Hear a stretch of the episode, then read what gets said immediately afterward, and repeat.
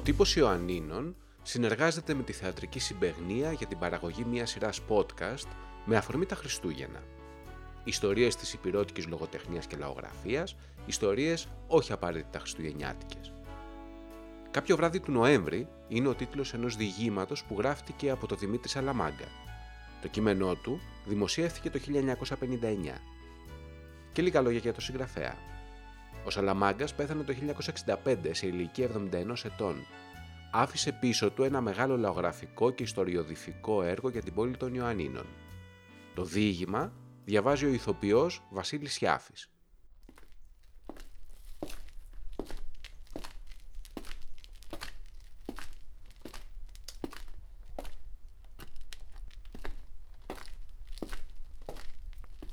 Ο Μίτσιος Καστρινός κατέβαινε το βράδυ εκείνο, Νοέμβρη μήνα, τέλος του χινόπορου, κατά τη Λιβαδιώτη στο Μόλο. Ήταν δά ο πιο συνηθισμένος του περίπατος. Στη Λιβαδιώτη είχε γεννηθεί και 24 χρόνια της ζωής του εκεί τα είχε ζήσει. Είχε πια κατηφορίζοντας προσπεράσει τις καμάρες, άφησε δεξιά του το δρόμο που πάει κατά τη Μητρόπολη και τη Σιαράβα και προχωρώντας κόντευε να φτάσει στο Μεγάλο Πλάτανο, εκεί που το καλοκαίρι πουλούν τα μπρακμαδίτικα πεπόνια. Τα μαγαζιά είχαν κιόλας κλείσει. Η ερημιά του παζαριού και μια ανάλαφρη ματσουκτερή ομίχλη τον έκαναν να ρηγήσει. Σήκωσε βιαστικά το γιακά του παλτού του. Σαν να βγήκε μέσα από τη θλίψη του ψυχρού και υγρού εκείνου βραδινού, μια φρικτή εικόνα ζωντάνεψε μέσα του από τα παλιά. Θυμήθηκε πως τα δώδεκα στον αποκλεισμό όταν οι δικοί μας πολεμούσαν με τον Πιζάνι και το κρύο στις αντικρινές κορυφογραμμές, ένα πρωινό καθώς ανέβαινε προς το παζάρι, σε ένα χοντρό κλαρί του Πλάτωνα είδε να κρέμεται από μια τριχιά ένας ξυπόλυτος ρωμιός χωριάτης. Μια φρικτή γκριμάτσα είχε παγώσει στο οχρό και αδυνατισμένο πρόσωπό του και ένα μεγάλο άσπρο χαρτί γεμάτο τουρκικά καλλιγραφημένα γράμματα σκέπαζε ολόκληρο το στήθος του ήταν το Ηλιάμι και έγραφε την καταδίκη του. Κάπου κάπου το φρικτό εκείνο πράγμα κουνιόταν μονοκόμματο από κάποια ρηπία γέρα. Εκείνη την ημέρα είχαν κρεμαστεί οι σάριθμοι Ρωμνοί στα πέντε πιο μεγάλα πλατάνια των Γιαννίνων. Ο Μίτσιος Καστρινός τυλίχτηκε πιο πολύ στο παλτό του και προχώρησε κατά το κουρμανιό. Όγκος σκοτεινός, θολός μέσα στη βραδινή ομίχλη, διαγραφόταν στο χειμωνιάτικο ουρανό το κάστρο. Ένας πύργος βουβός και ραγισμένος, σαν ρημαγμένο σκέλεθρο υψώνονταν απάνω του το ρολόι. Μέσα στο σκοτάδι φαντάστηκε σαν να ξεχώριζε κιόλας στις πολεμίστρες τους τα τουρκικά κανόνια και τέντωσε ταυτί του.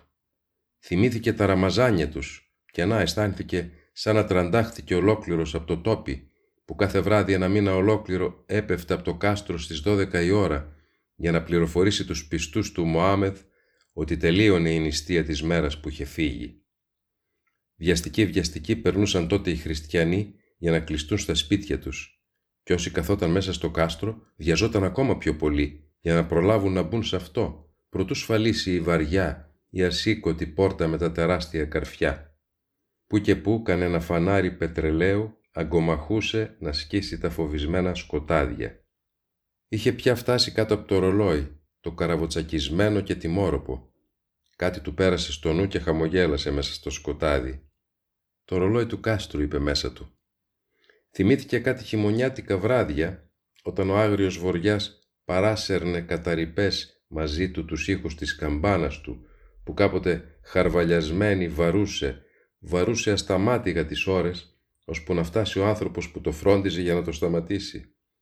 Μια βραδιά είχε μετρήσει, θυμάται, 112 χτύπους. Απολύθηκε, λέγαν στα Γιάννενα για όσους δεν ήξεραν τι και πόσα βγάζαν από το στόμα τους, σαν το ρολόι του κάστρου. Έριξε ένα μάτι στην πόρτα του κάστρου και θυμήθηκε το ξύλινο γεφύρι με τα κάγκελα που ένωνε με την πόλη το εσωτερικό του, απάνω από το χαντάκι που το τριγύριζε και που αρχίζοντας από το μόλο τελείωνες στα ψαράδικα, κάτω στη σκάλα, σε πλάτος 6-7 μέτρων. Ο Μίτσιος Καστρινός προχωρούσε τώρα κόβοντας τη βραδινή ομίχλη απάνω στο δρόμο που σκέπαζε την τάμπια. όπως συνήθιζαν τότε να λένε αυτή την τάφρο. Πάνε τώρα καμιά πενταριά χρόνια και θυμήθηκε κάτι σαραβαλιασμένα ξύλινα σπιτάκια, έτοιμα θαρείς να σοριαστούν, γραφικά μέσα στην ανισορροπία τους, που άρχιζαν εκεί ακριβώς που σταματούσε το λιθόκτιστο παραπέτο του χαντακιού, σχηματίζοντας τη δεξιά πλευρά των σπιτιών της Ρούγας, της Λιθόστρωτης και Γκαλτεριμωτής, με ταυλάκι στη μέση για τα βρόχινα νερά. Τα παλιόσπιτα αυτά από το πίσω μέρος στηριζόταν σε ξύλινα δοκάρια, μπηγμένα στο πλευρό της ντάμπιας και τη γέμιζαν με όλα τα απορρίμματά τους. Αγκάθια και αγριόχορτα, πρασινισμένα νερά και μπάρες γέμιζαν το βυθό του χαντακιού. Θυμήθηκε κατόπι τη μαχαλιώτησά του την κυραστέρο, που μολογούσε πάντα με φρίκι για τα τζίνια, που συχνά τα βράδια τάκουε πότε να στριγκλίζουν και πότε να νιαουρίζουν, πότε να γλεντούν με βιολιά και πότε να γερούν με χάχανα, πίσω από το σπίτι της στην Τάμπια. Να και το σπίτι του Κυρσιμέλ, που είχε πιάσει θυμόταν φωτιά σαν ήταν μικρός, πολύ μικρός. Σε κάθε τότε έκρηξη πυρκαγιάς, ένα τόπι από το κάστρο ειδοποιούσε κάθε φορά την τρομαγμένη πόλη για τον κίνδυνο και τους τουλουμπατζίδες για να τρέξουν με τις κάντζες και τη χειροκίνητη αντλία. Από εκεί θυμήθηκε τον δρόμο που έσφυγε τις καρδιές όλης της ρούγας και της λιβαδιώτης όταν έπαιρνε φωτιά κανένα σπίτι μέσα στο κάστρο μην τύχει και πιάσει και ο τζουχπχανές και οι μπαρούτες τα λιπασιά που με όλα τα αυτά κανένας να πει που ήταν ακριβώς δεν ήξερε. Άλλοι λέγαν πως δεν μπορεί τόσο καιρό, οι μπαρούτες τα είχαν χαλάσει. Άλλοι όμως πίστευαν πως αν τύχαινε και έπιαναν φωτιά, όλα τα Γιάννηνα θα τειναζόταν στον αέρα. Ο άγριος Βεζίρης κυνηγούσε θαρής ακόμα μέσα στα χρόνια που διάβαιναν τα σκιαγμένα Γιάννενα με τη φρίκη του θρύλου του.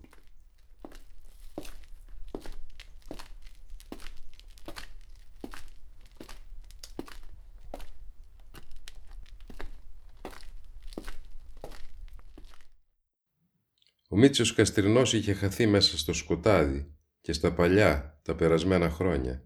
Δεξιά του τώρα αντίκρισε πελώριο μέσα στη σκοτεινιά το πράσινο τείχος που φτιάναν οι λεύκες και τα πλατάνια του μόλου, τα μπντουλά, εκεί που στην εμπεροπανήγυρη πουλιούνται τώρα τα μάλινα και όπου ήταν το δεύτερο ξυλένιο γεφύρι της Ντάμπιας. Πιο βαθύτερα μάντευε μια σιδερένια πόρτα που ανοίγεται ακόμα στον τοίχο του κάστρου, αρκετά πιο ψηλά από το επίπεδο του μόλου και που σ' όλη του τη ζωή τη θυμόταν κατάκλειστη και χορταριασμένη σαν πίσω από κάποιο φρικτό δράμα. Και από εκεί ο νους του πήγε στην Κυραρούσιο τη Μυραλάη, την ψηλόκορμη, σαν περήφανη λεύκα γριά, με τα μεγάλα μάτια και τα καμαρωτά τα φρύδια, τα κάτασπρα μαλλιά και το τσεμπέρι, που κάθε βράδυ το χειμώνα ήταν δά σπιτιακή στο πατρικό του, μέσα στη θαλπορή της κρεβατοκάμαρας. Έπρεπε να του πει το παραμύθι με τις λάμιες, τον αράπη με το τπούζι που είχε το ένα χείλι του στον ουρανό και το άλλο στη γης, τις όμορφες του τόπου που μαρμάρωναν τα παλικάρια, τους αντριωμένους που παίζαν τα βουνά πεντόβολα και έφτιαναν με τα δέντρα τριχές, το μαρτύριο και τη ζωή του Άγιου και της Άγιας της ημέρας, τα κρυστάλλινα παλάτια, τα θάνατα νερά, τους δράκους, τις ξωτικές, τα τζίνια. Ένας κόσμος αλόκοτος, τερατώδης, υπερφυσικός ξύπνησε μέσα του μονομιάς. Και θυμήθηκε τότε την ξωτικιά που πήγε λέει να την ξεγεννήσει κυραρούσιο ένα βράδυ μεσάνυχτα μέσα στο κάστρο. Ήρθαν λέει και την πήραν βιαστικά και την πάσαν λέει από εκείνη εκεί τη σιδερένια, την κατάκλειστη και χορταριασμένη πόρτα. Και σαν έφτασε λέει στη λεχόνα, είδε πως ήταν λέει μια γκαστρωμένη γκουστερίτσα, σαν αυτές που τόσο συχνά τις έβλεπε στο μόλο, με τα γλυκά και τρυφερά τους μάτια και τόσο λιγερές και σβέλτες κι όμορφες, σαν κάποιες θαυμάσιες μινιατούρες. «Να μην πειράζεις γεια μου τις κοστερίτσες», του λέγε η κυραρούσου του Μυραλάη, με τα μεγάλα μάτια και τα καμπυλωτά τα φρύδια, η γριά υπερήφανη, σαν ψηλόκορμη λεύκα, γιατί είναι εξωτικές. Αριστερά του τώρα είχε ξανοίξει λιβαδιώτη και ο μόλος και πατούσε τα νοτισμένα από την υγρασία πλατανόφυλλα που είχαν αρχίσει πια να πέφτουν, κυτρινισμένα και νεκρά. Μαύρα πυκνά σύννεφα σχημάτιζαν απάνω του θόλο πηχτό. Σκοτεινή αντανάκλαση άπλωνε μια πλατιά φρίκη στα ακίνητα σχεδόν νερά της λίμνης. Μπροστά του στο βάθος, κοντινό τείχος, μάντευε τον βαρύ τον όγκο του μιτσικελιού. Ψυχρό αεράκι έκανε τα δέντρα να ρηγούν στα απομεινάρια της φιλοσιάς τους. Αριστερά του ξεχώριζε την παράταξη των σπιτιών του μόλου. Ανά τα πατρικά του. Χορός από οχρές μορφές τον περιτύλιξαν από τα παλιά. Τίποτε δεν ζούσε. Μόνο το ρηγυλό ψιθύρισμα των δέντρων και ένα φωσάκι κάποιου τζομπάνι στις πλαγιές του αντικρινού βουνού. Ένα σκυλάκι άρχισε να γαυγίζει ανήσυχα μέσα στη σκοτεινιά. Ο Μίτσος Καστρινός σφίχθηκε πιο πολύ στο παλτό του και βίασε το βήμα κατά το μαβίλι, στο ξέφωτο. Από τον αντικρινό τεκέ του γαζί Βρενόζ, παλιά εκκλησία Τσαϊτριάδας, φώτα οχρά λερώναν το σκοτάδι, που μάταια πολεμούσε να πνίξει στη μαύρη του αγκαλιά, τους πουλημένους και συχαμερούς έρωτες που κρυβόταν τώρα στο παλιό εκείνο τέμενος. Βραχνό τραγούδι σε αχόκιματιστό και σε ρυθμό που ζωντάνευε την παρανθρώπινη κίνηση έσβησε μέσα στα αυτιά του. Πήρε βιαστικό στο δρόμο προς τα πάνω, έχοντας δεξιά του τα μπουστάνια. Θυμήθηκε το παλιό, το χαλασμένο γκαλτερίμι που γέμιζε το χειμώνα ένα γόνα λάσπη και όπου κάποιο βράδυ είχε να αφήσει ένα του γαλότσι. Πιο πάνω στο νοσοκομείο είδε φωτισμένα το δωμάτιο του χειρουργείου. Εικόνες πόνου και σπαραγμού χοροπήδησαν μπροστά του φευγαλέες. Περνώντας από τον Άι Νικόλα, έκανε το σταυρό του και θυμήθηκε τον Παπακρομίδα. Ξαφνικά βρέθηκε στην αγορά. Τα ηλεκτρικά πλημμύριζαν με φως το δρόμο και οι τελευταίοι διαβάτες περνούσαν βιαστικοί στα πεζοδρόμια. «Ας πάμε», είπε μέσα του κατά την πλατεία, «να ειδούμε και κανένα γνωστό». Μα ίσως να προτιμούσε να πάει στο σπίτι, να ξαπλώσει, να βάλει και το ραδιόφωνο. Ο Μίτσιος Καστρινός συνέχισε το δρόμο του χτυπώντας ρυθμικά με τα πόδια του τον καλτερίμι που ανοιγόταν προς το παζάρι, το σημερινό εμπορικό δρόμο.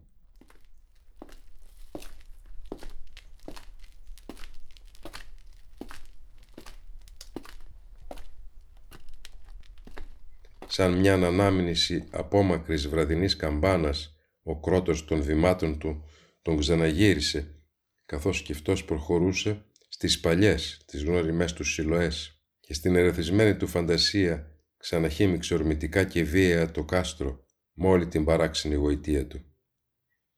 Το γιανιώτικο όμως κάστρο έχει από καιρό τώρα χάσει όλη τη μυστηριακή του γοητεία, την τόσο προσφυλή σε μερικούς, οι οποίοι αισθανόνταν τόσο θέλγητρο να γυρίζουν, ερημικοί και απόμακροι στα στενά σοκάκια του, τα κατακάθαρα καλτερίμια του, στην τόσο ελκυστική για αυτούς ατμόσφαιρά του. Το βαθύ χαντάκι που το απομόνωνε από την πόλη ισοπεδώθηκε. Τα δυνατά, τα νίκητα στήθια του τα τραυμάτισαν ηχτρά, ανοίγοντας δόθε κήθε τρύπες για ευκολότερη συγκοινωνία. Το ρολόι του βουβάθηκε, ραγίστηκε, ρημάχτηκε.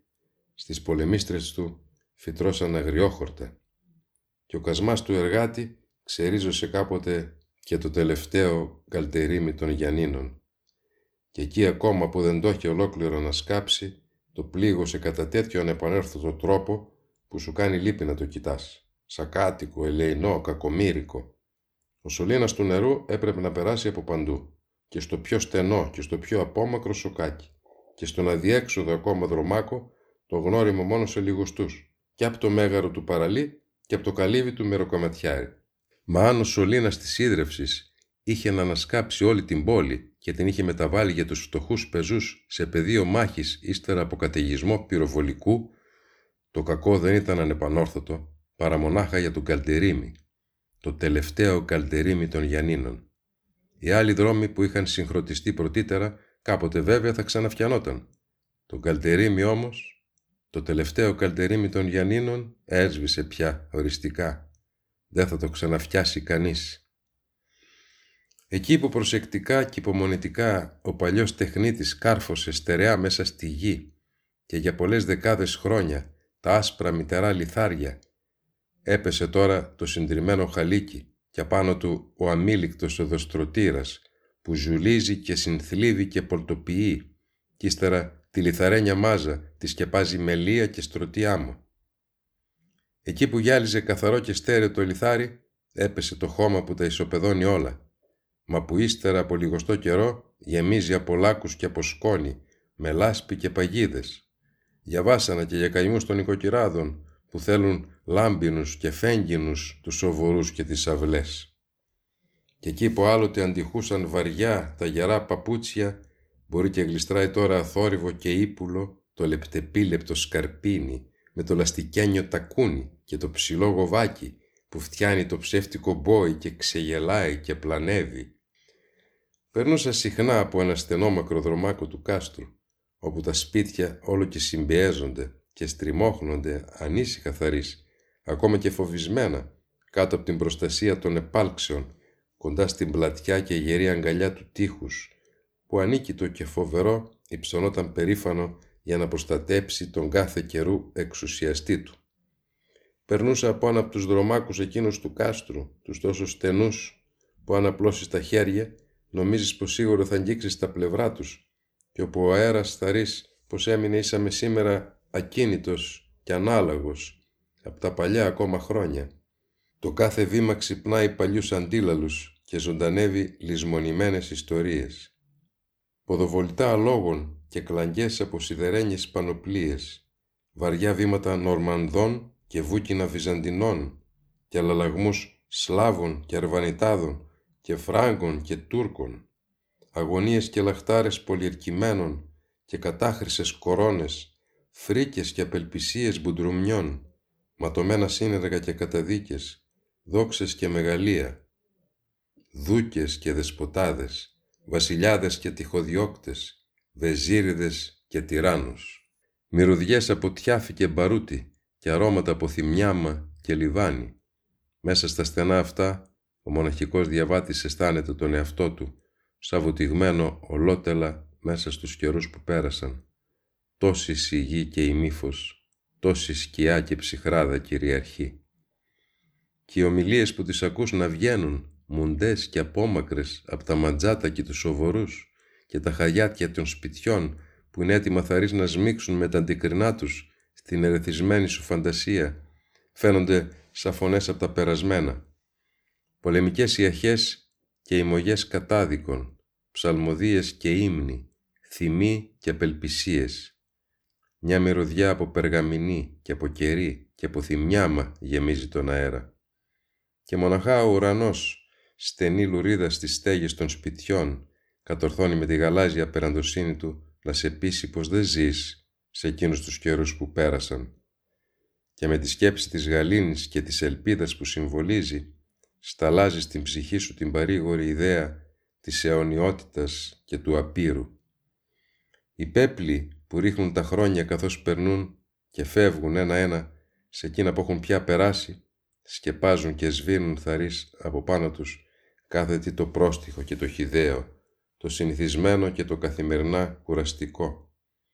Και αυτά ακόμα τα σκοτεινά και άγρια δράματα της ιστορίας από την παλαιότητα παίρνουν κάτι το θρηλυκό και απόκοσμο και αποκτούν μια ακατανίκητη έλξη και μια παράξενη γοητεία και μεταβάλλονται όλα σε θρύλους και παραδόσεις που κάθε μια γενιά τους φυλάει και τους παραδίνει αμετάβλητους στη γενιά που την ακολουθάει σαν κάτι το πολύτιμο, σαν πως παραδίνεται στοργικά ένα πετράδι, ένα διαμάντι, ένα παλαιό χειρόγραφο, ένα εικόνισμα, κάποιο φοβερό μυστικό. Αστήρευτες πηγές αναμνήσεων και ιστορίες πολλών αιώνων. Το καλτερίμι όμως σβήνει τώρα πια οριστικά από τα στενά του κάστρου και ο αντίλαρος των βημάτων του δεν θα βοηθήσει πια το μοναχικό διαβάτη να χάσει τον εαυτό του, να σβήσει το σήμερα και να βουτυχτεί ολάκερος μέσα στο θρύλο και την παράδοση και την ιστορία και να μπορέσει ύστερα να ζωντανέψει την ψυχή των περασμένων, το παλιό τραγούδι και τον παλιό ναχό, το θαυμαστό κεντίδι και το υφάδι ταργαλιού, το σκαλιστό το ξύλο και το παλιό το τζοβαΐρι και το παλιό το εικόνισμα, Αυτά που ίσως να ήταν πραγματικά πιο ωραία και πιο ζωντανά και στέρεα και πρωτότυπα και πιο αληθινά από τα σημερινά παιδιά του οδοστρωτήρα πολιτισμού. Μα που ίσως και να φαίνονται μοναχά τέτοια στα μάτια του νοσταλγού διαβάτη. Γιατί οι πέπλοι που ρίξαν απάνω τους τα χρόνια που πέρασαν ίσως να τα παρουσιάζουν στα διψασμένα μάτια του σαν μέσα σε θαυμαστό όνειρο, χωρίς τις μιζέριες τους, τις μονοτονίες τους, τις αθλιότητές τους και κάποτε τις φρίκες τους. ωραία, θρηλυκά, παραμυθένια, ηρωικά.